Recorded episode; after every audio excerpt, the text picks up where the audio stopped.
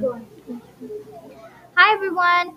Welcome back. Today in this podcast, we will be talking about energy. There's someone I'd like you to meet. Please welcome Cameron. Tell me a bit about yourself. Hello, I like STEM. Okay. Why is wind power popular? Why? Because it has a lot of fans.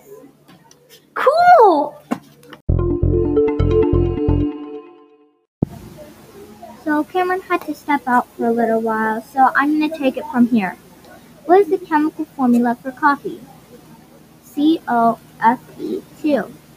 Now I'm going to tell you about chemical energy. Chemical energy is energy stored in chemical bonds, like atoms. A few examples of chemical energy are batteries and gasoline. Another example of a chemical reaction is when you put Coke and Coca-Cola and Mentos together.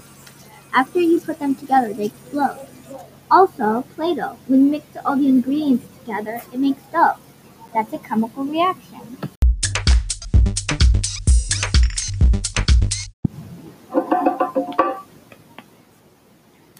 Okay, so tell me a bit about kinetic energy.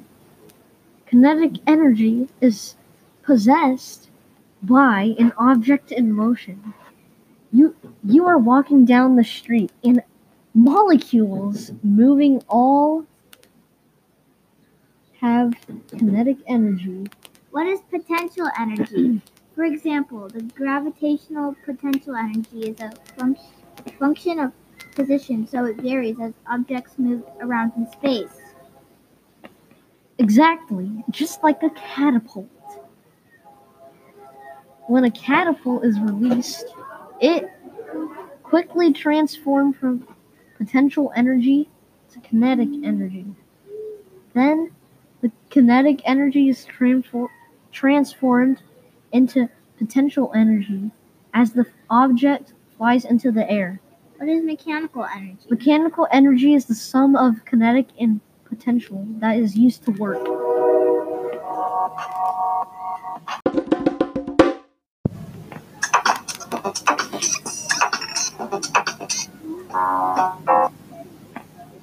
And last but not least, the energy everyone knows. Tell me more about electricity. My question to you is what makes your gadgets work? If you said battery, you are correct. Inside batteries, there are ions. Ions are an atom with elect- electric charge. They have positive and negative energy. So if you are putting bat- if you are putting batteries in your TV,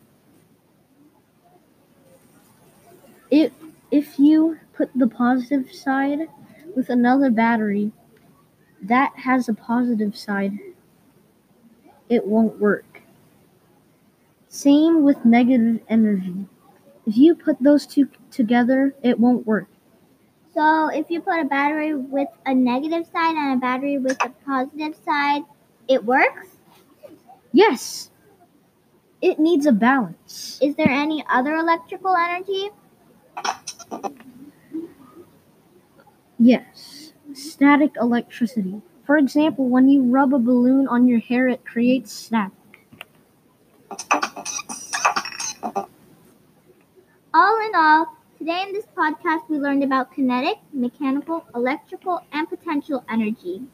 As you know, I always start out with a joke and end with a joke. What did the light bulb say to the generator? What?